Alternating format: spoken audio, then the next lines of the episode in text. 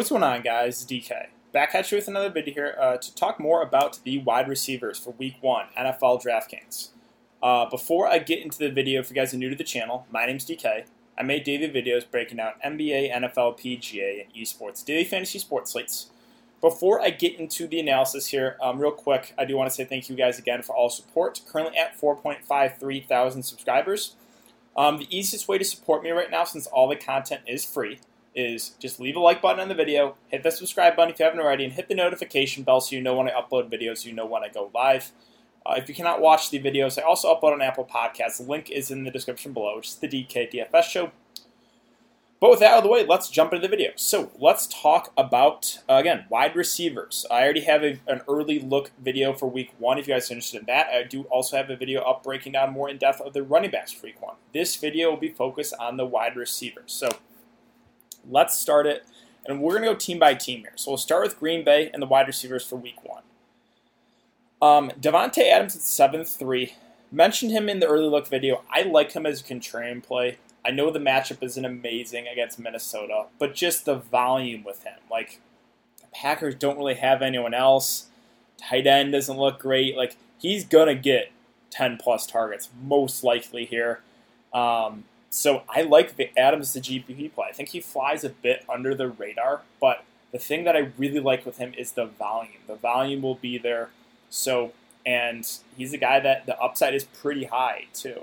And, and the 7 3 price is fair. So I do like Davante Adams.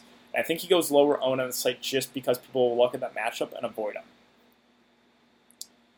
Looks like Lazard's going to be the num- number two guy. Um, at 4 9, you're not really getting him at a huge discount. So I don't know if he really stands out there. I'm probably not going to take a shot at MVS at 4 1, who would be their number three receiver. So uh, for me, it's probably going to be Adams, and that's it. Uh, so let's talk about Minnesota. With now Stefon Diggs out of town, Thielen is their clear number one guy at 6 7. And I think he looks like a pretty good option. It's a better matchup on this side of the ball for Minnesota. Green Bay's def- defensively is not great. Um, and, you know, Thielen was dealing with some injuries last year. He only played, I think he missed, I forget how many games he missed, at least five or so. Uh, but looks like he, he's full go uh, this year. And again, no Stefon Diggs. So I think the volume goes up a little bit on him. Um, I think he looks like a really good play in the mid range.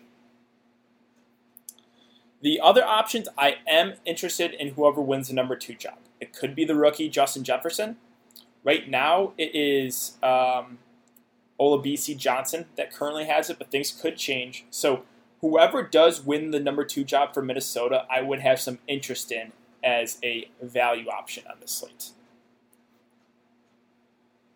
Let's talk about Miami. So there are a couple of viable plays here. DeVante Parker, I don't mind pairing him with Ryan Fitzpatrick. That's like a cheap stack, right? Fitz is like five three. if you pair him with DeVante Parker. You can still get a good amount of you know good players in your lineup if you start your lineup with that stack. It's a riskier stack for sure, but New England is missing pieces defensively, so they're not the same team as they were last year on the defensive end. Um, DeVante Parker's a guy that and I mean, look at those last couple games. The upside is there. Um, so I kind of like that as a. I think it's going to be a lower owned stack. Fitz DeVante Parker. I think the upside is pretty high. And if the Dolphins are playing from behind here, like it's good, should be good game script too. So I, I think he's he's in play at 6K. More of a GPP play though for me. I don't know if he's a cash play. Preston Williams at 4 5. Um, there's not a whole lot of like standout cheap value for wide receivers he's a guy that you could look to. He had a really good year and then was it tore his ACL, but now he's back. If there's no if there's to be no limit, he is their number 2 guy. I think he makes for a pretty good value option. So, got to keep an eye on what his status is if they're going to kind of limit him going into the into week 1, but if he's full go, no limit, he's their number 2 guy at 4 or 5, I think he's a viable cheap option. Let's talk about New England. So, Obviously, no Tom Brady. Uh, should be Cam Newton starting quarterback. Edelman at 6K is a guy that um, I think it's a little bit more usage this year. Like he kind of slowed down uh, down the stretch, but I don't think New England is going to be playing from ahead as much as they did last year. Again, they lost pieces defensively. They no longer have Tom Brady, so I think it's actually kind of good for Edelman. And Cam Newton's still a solid quarterback. So at a 6K price point, I think Edelman looks like a safe option with a bit of upside. He's a possession receiver, right? He can definitely go for double digit catches, so I think he, he looks like a pretty good option there, kind of more in the mid range. With the secondary option in, in, New England, whether it be Sanu or N'Keal Harry, we'll see. If N'Keal Harry does win the number two job, you could look to him. Like I, I like his upside a little bit more, even though he didn't play as much last year. So got to keep an eye on that and, and uh, what happens there with the Patriots and their uh, their other receivers. On the Chicago side, Allen Robinson's at six five. Um, he had an amazing year last year, like amazing. The quarterback play was suspect, and he still put up huge numbers. I think I would like him a bit better if Nick Foles actually wins the starting job than Mitch Trubisky. So we'll see. Uh, just because Trubisky really did struggle last year. So if Foles wins it, I feel a little bit more comfortable with him as a quarterback than Trubisky. Would make me like Robinson a bit more. Um, you know, there's a lot of games that have really, really high over unders. Right, the, the, Saints game, Tampa Bay. I feel like a lot of exposure is going to go to that game. So, Allen Robinson might fly a bit under the radar here, but I mean, you saw the upside in him last year. So it's a good match matchup two against Detroit. Detroit is not good defensively. So I have interest in Al Robinson. The other options, like I don't think I'm going to get to Anthony Miller at 5K. I just don't know if we have to do it on this. Like he had had games, right? We had 11 catches, 13. Like the ups, he, he can have upside games, but I don't know if I'm willing to take the risk on him yet at, at 5K. On the Detroit side, not the best matchup. We know Chicago is pretty good defensively like Marvin Jones, I'm not going to get to a 5 5. I'm definitely not getting to 4 8 Amendola. Golladay would be the one guy I would consider as a contrarian option if you want like a super low owned stack with like him and Stafford, but ugh, doesn't stand out. So just a strictly GPP uh, play there uh, with Golladay. Let's talk about Seattle. Seattle Atlanta. So this is a game I think will be pretty popular. And the two receive the receivers in this game look good. Like I feel pretty confident about these guys. Lockett, DK Metcalf we know where the offense is coming from. It's those two guys when they throw the ball. So I like them both quite a bit in a good matchup here. Um, yeah, I think both are safe with upside. Uh, this game definitely has shootout potential. So I like Lockett, and I like the emergence of DK Metcalf. Going into a second year, he's a guy who's targeted a bunch in the red zone. I like both these Seattle receivers a good amount. I think they look really, really good in the mid range. I don't think I'd consider the whoever wins the number three job there for Seattle. So let's talk about Atlanta. Julio's at 7 7, seems about right. The upside is still there. I mean, he had big games down the stretch 20, 15, and 13 targets. Um, still wasn't utilized a whole lot in the red zone. But, uh, you know, I guess the issue with Julio is he's now getting up there in age 31, no longer like a young gun, right? But still the talent is there. And again, a good matchup. This game has shootout potential. So if you can get to Julio Jones, I like his upside. Also, like the upside in Calvin Ridley at six 6'1. He is their clear number two guy. Um, and Atlanta is just a team that they want to throw the ball. So, again, I like all the receivers in this game. The two Seattle receivers, if you can get to Julio, I like him. I think Ridley looks really good in the mid range. He's both a cash and GPP play. So, I think all the receivers in this game look pretty good. As far as the number three guy goes, I mean, if Russell Gage wins it, he had a decent year last year. He could be a viable punt, but we'll see what who ends up winning it, whether it be him or Treadwell. Let's move on to Philly. So, no Alshon Jeffery. Philly's a team that's going to be very popular in week one, in my opinion. DeSean Jackson's going to be chalk. I think Jalen Reagor is, going to be chalk too. Um, the rookie, He's looked really good so far in training camp, getting a lot of praise from the beat writers. I think he is going to be their number two guy. And if he wins a number two job alongside DeSean, Jack- DeSean Jackson, I think both look really good. Again, this slate, both look really, really good for value. Washington, not scared of them defensively, so I like Reagor a lot. I think DeSean Jackson is certainly in play 4 9 too. Uh, the one game that he was basically healthy last year, he went for eight catches, 154 yards, and a couple touchdowns. The upside is still there in DeSean Jackson, The issue. Again, he is getting up there in age now, 33. So, but again, I like both of these Philly guys with DeSean Jackson, with Jalen Reagor. I think both look good for their prices. On the Washington side, uh, quarterback play, we still don't know who the starting quarterback's going to be. McLaurin had a good year last year as a rookie. Um, he had upside. I think he would probably be the one guy I'd consider more of a GPP play. I don't really know if he's a cash game play on this slate, but someone that you know, does have upside. If you're getting a lot of exposure to Philly and want to run a game stack, wouldn't make sense to run it back with a guy like Terry McLaurin.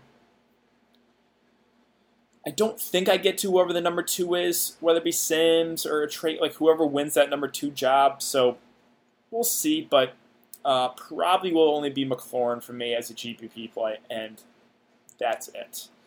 On the Colts side, we have Ty at 5'8". Uh, now, I, I mean, Philip Rivers is up there in age, but maybe a slight upgrade in quarterback as opposed to Jacoby Brissett.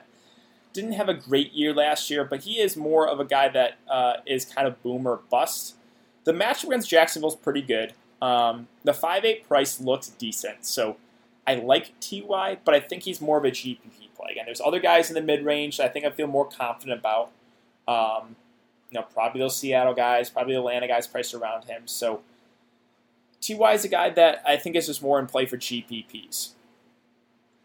Uh, if Michael Pittman wins the uh, wins the, the, the number two wide receiver, he could be in play here at four four. So again, we got to see who who starts opposite of uh, of T.Y. Hilton. On the Jacksonville side, again, Chark at six three. He had a good year last year, but I don't really know if he stands out at this price. So probably not going to go there. Westbrook is cheap. He was dealing with some injuries last year. Didn't have as good of a year, but at 4 6 would be a viable cheap option. I think I probably prefer the Philly wide receivers as opposed to a guy like Dede Westbrook. And I don't think I would consider whoever is the number three there for Jacksonville. So let's move on to Cleveland and Baltimore. Um, the price in Odell at five nine, I think it looks good. I know it's not a good matchup. It should be good game script, though. They should be playing from behind, and it's just a price tag thing with Odell Beckham. Like I, I just think 5.9K is a bit too cheap. I think he should be 6.5 to 7K wide receiver. Um, you know, again, had a down year last year, but the we know the upside is there. If Baker Bank Mayfield takes a step forward this year, I think Odell is just a little bit underpriced here. So I do like Odell uh, a good amount here at under 6K. I think he makes for a pretty solid cash or GPP option. Landry, as opposed to Odell, is probably, I guess, the safer option just because he's more of the possession receiver, right? He's a guy that will can definitely get you double digit catches. Maybe not as much upside as Odell. I think upside Odell has that big play upside. So I guess Jarvis might be slightly safer to Odell, but I think Odell definitely has more upside. As far as the number three receiver goes, I don't think I want to take a shot on whether it be Higgins or Donovan Peoples-Jones, the uh, the Michigan product. So let's talk about Baltimore. Baltimore is interesting because their wide receivers they just spread it out so much last year. Like no one played huge snaps. Um, I like Marquise Hollywood Brown, but he's only in play for GPPs. He did not. He still did not play on a whole lot of snaps. Like no one did for for Baltimore. They just rotated their wide receivers. If the snap counts go up on him, then I think the upside is there. But the risk is Baltimore are pretty big favorites here and this is a game that could get off to an early lead and then just pound the rock. Again, the snaps weren't great on him last year, so I like the upside, but more of a GPP play. Same thing with Miles Boykin, right? Just not a guy that played huge snaps, but you know if he wins a number two job, could become viable. Uh, but again, my worry is that they kind of do their rotation that they had last year, where they u- utilize like four or five wide receivers and no one played huge snaps. Like that is a worry for me with these Baltimore guys. Also, Lamar Jackson's a guy that will you know utilize his feet a lot, and you know most of the time won't go for like two for like 300 yards through the air. On the Jet side, I think, I think Jamison Crowder's okay, but I'm probably not going to get to him. Um, and he's a possession receiver. He's viable, but just kind of an uglier match here against Buffalo. Buffalo pretty solid defensively. This game in general just seems kind of ugly to me.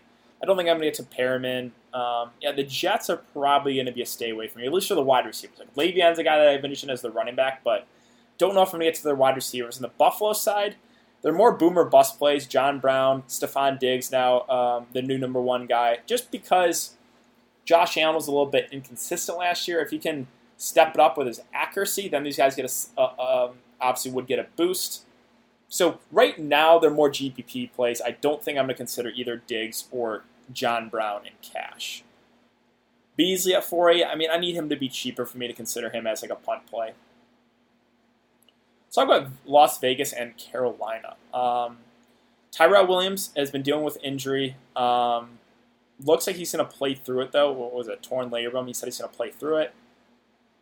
This game has sneaky shootout potential. I don't think a lot of people get to this game. So Tyrell is viable, but if I was going to play a, Raiders wide receiver, I think it would be um, Darren Waller, their tight end. Like I like his upside a bit more. Interested to see who wins the number two job. Like could become a viable cheaper option. Ruggs, they said right now they're going to use him as a slot receiver. Um, so I'm curious to see who they start as you know opposite Tyrell Williams. Like could be Agholor, I guess. I don't think they're going to really want to put Hunter Renfrow out wide. So curious to see who is it Zay Jones? Like who starts opposite Tyrell Williams there for, for Las Vegas? Could become a viable cheap option. So I guess a wait and see approach there. On the Carolina side, DJ Moore at six six. I kind of like the stack there with Teddy Bridgewater. He had a pretty solid year last year with spotty quarterback play. And now I think he gets a boost playing with Teddy Bridgewater. Uh, Carolina's going to want to play fast. They want to push the pace here. So this Carolina offense, I like a good amount going into 2020. Um, you're not really getting many huge discount, but I think it goes overlooked. So don't mind that low owned stack. Robbie Anderson's probably a pass for me. I mean, he will be the guy, uh, the number two guy, but he's going to run more of those long routes, whereas Curtis Samuel is going to play more in the slot. I think he could become a, a, pretty good cheap option here. So I like him. I don't know if a lot of people get him. I think his upside goes up playing in the slot. Like I think his usage will go up too. Again, probably better quarterback play too. So I kind of like Samuel as a value option. Again, right now all signs are pointing to him being played more in the slot, which I actually think is a boost for him. Let's move on to the Chargers. So I think they get a slight downgrade in quarterback play. Uh, so for that reason, from uh, Philip Rivers to Tyrod Taylor, Keenan Allen's going to go low round, but they don't really have a whole lot like on this offense besides Keenan Allen and Austin Ekeler. the matchup's pretty good too against Cincinnati. Cincinnati is not good defensively. So, and I think a lot of people will get to a guy like Austin Ekeler. Like I think he looks really good for Week One, and people are just not going to want to play both a running back and a quarterback from the or, or, and a wide receiver from the same team. So for those reasons alone, Keenan Allen, in my opinion, is going to go pretty low owned. But the upside is still there on him. So if you want to get different in GPPs and want to piece this Chargers offense, I don't hate the idea of going to Keenan Allen over a guy like Ekeler. Now, Ekeler's probably your cash play, and I like him quite a bit for week one, but don't completely avoid Keenan Allen there. Uh, I don't think I'm going to get to the other receivers. Mike Williams um, dealing with some injuries. I just don't trust whoever. I guess, I mean, if Joe Reed possibly wins the number two job he is their number two guy, at three nine would become a viable option. So I wouldn't completely rule that out. We'll see if uh, if Mike Williams is uh, in what say two to four weeks he's out. So we'll see if he's able to go uh, there week one. There could be value there possibly if like a guy like Joe Reed, Joe Reed is their number two option. On the Cincinnati side, with Joe Burrow not quarterback, um, tricky. Like AJ Green, I like the price. My issue is just he cannot stay healthy. Just been dealing with injuries. It seems like the last three years Oh, it's a tricky one. Um, again, I like the price here, but I think he's just more of a GPP play. Like I just the injury risk really does worry me with, with his history. So I think he's more of a GPP option. Tyler Boyd at six one. I mean, he's a guy that probably they probably get a boost here with uh, with Joe Burrow at quarterback. I think it's a viable play in the mid range, but probably not a guy I'm going to go out of my way to play. Like I think I prefer other guys around his price range. And that's it. I don't think I'm going to get to whoever their number three guy is. It's going to Tampa Bay, New Orleans. So this is another game uh, like Seattle, Atlanta. I think is going to be very popular. Like Godwin, Mike Evans, both look pretty solid. Tampa Bay, again, they want to pass the ball. They want to air it out. Now they get Brady. Um, he probably is more accurate than Jameis Winston. So could be a slight boost, but also they won't be playing from behind as much as they were last year. So I think it kind of evens out right? So Godwin, Mike Evans, I think both look really, really solid. Um, and this game is the highest over under of the day of the week. You're going to want exposure to this. I, I, think both look really, really good. no issue with either Godwin or Mike Evans. The one issue I will bring up is there are kind of a lot of mouths to feed. Those two, they have Rob Gronkowski. Uh, I mean, OJ will probably play a bit still. So that is, I guess, the slight downgrade. Um, but I think both options, you know, at seven one for Godwin and six nine for Mike Evans, uh, stand out on the slate. And on the New Orleans side, Michael Thomas, if you can get to him, obviously looks good. There's not a lot of downside to him to say other than the price point, right? If you can fit him in, great. Uh, I think he's more of a GPP play, not someone I'm going to go to in cash. Cash games, I always prioritize getting three running backs in there, uh, unless there's some like really, really cheap, like mispriced wide receivers. So I think Michael Thomas is a good GPP play if you can fit him in.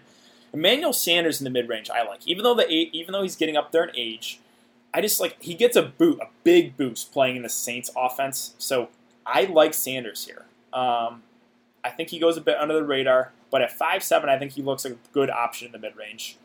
Finally, Arizona. So these guys are strictly GPP plays. I think there's only one guy I'd consider in DeAndre Hopkins. I like the price on him. I like him, Kyler Murray stack as a super low owned stack in GPP. So no one's going to do it. They're going to completely avoid it because the defense, which I'm worried about San Francisco, who's good defensively. But I just like the price on Hopkins. I like Kyler Murray as a quarterback. Um, you know, he has upside with rushing the ball on the ground. So I like that stack as a super, super low owned stack in GPPs. I'm not going to get to Kirk at 5K. Fitzgerald at 4 5. Probably not. I guess he's in play, but I don't know if I'm going out of my way to play Larry Fitz. I guess the price point would make him cash game viable. And then finally, San Francisco's. This is a tricky one, so they don't really like to pass too much uh, unless they fall behind. We have Samuel out. You know, Jalen Hurd in the IR. Um, Aiyuk is uh, questionable, so this there could be value. Like Bourne is going to get some good reps, uh, but at 5K, probably not going to get to him. Like if Pettis starts as the number two guy, I know he had a terrible year, didn't play a lot, but if he comes out as their number two guy, three seven against Arizona, I think he could be a, a cheap option on the slate for sure. So that's really going to wrap it up, guys. Again, there still is a lot of news we're waiting for on you know who ends up winning you know, starting jobs for some of these teams. There's injuries we're still waiting for, so things can change. But hopefully, this video helps you guys for uh, giving you a more in-depth breakdown there on all the wide receivers for Week One on DraftKings. Um, so yeah, again, I think that's going to wrap it up today, guys. If you haven't enjoyed the content so far, I'd really appreciate it if you leave a like button on the video, hit the subscribe button if you haven't already, and hit that notification bell.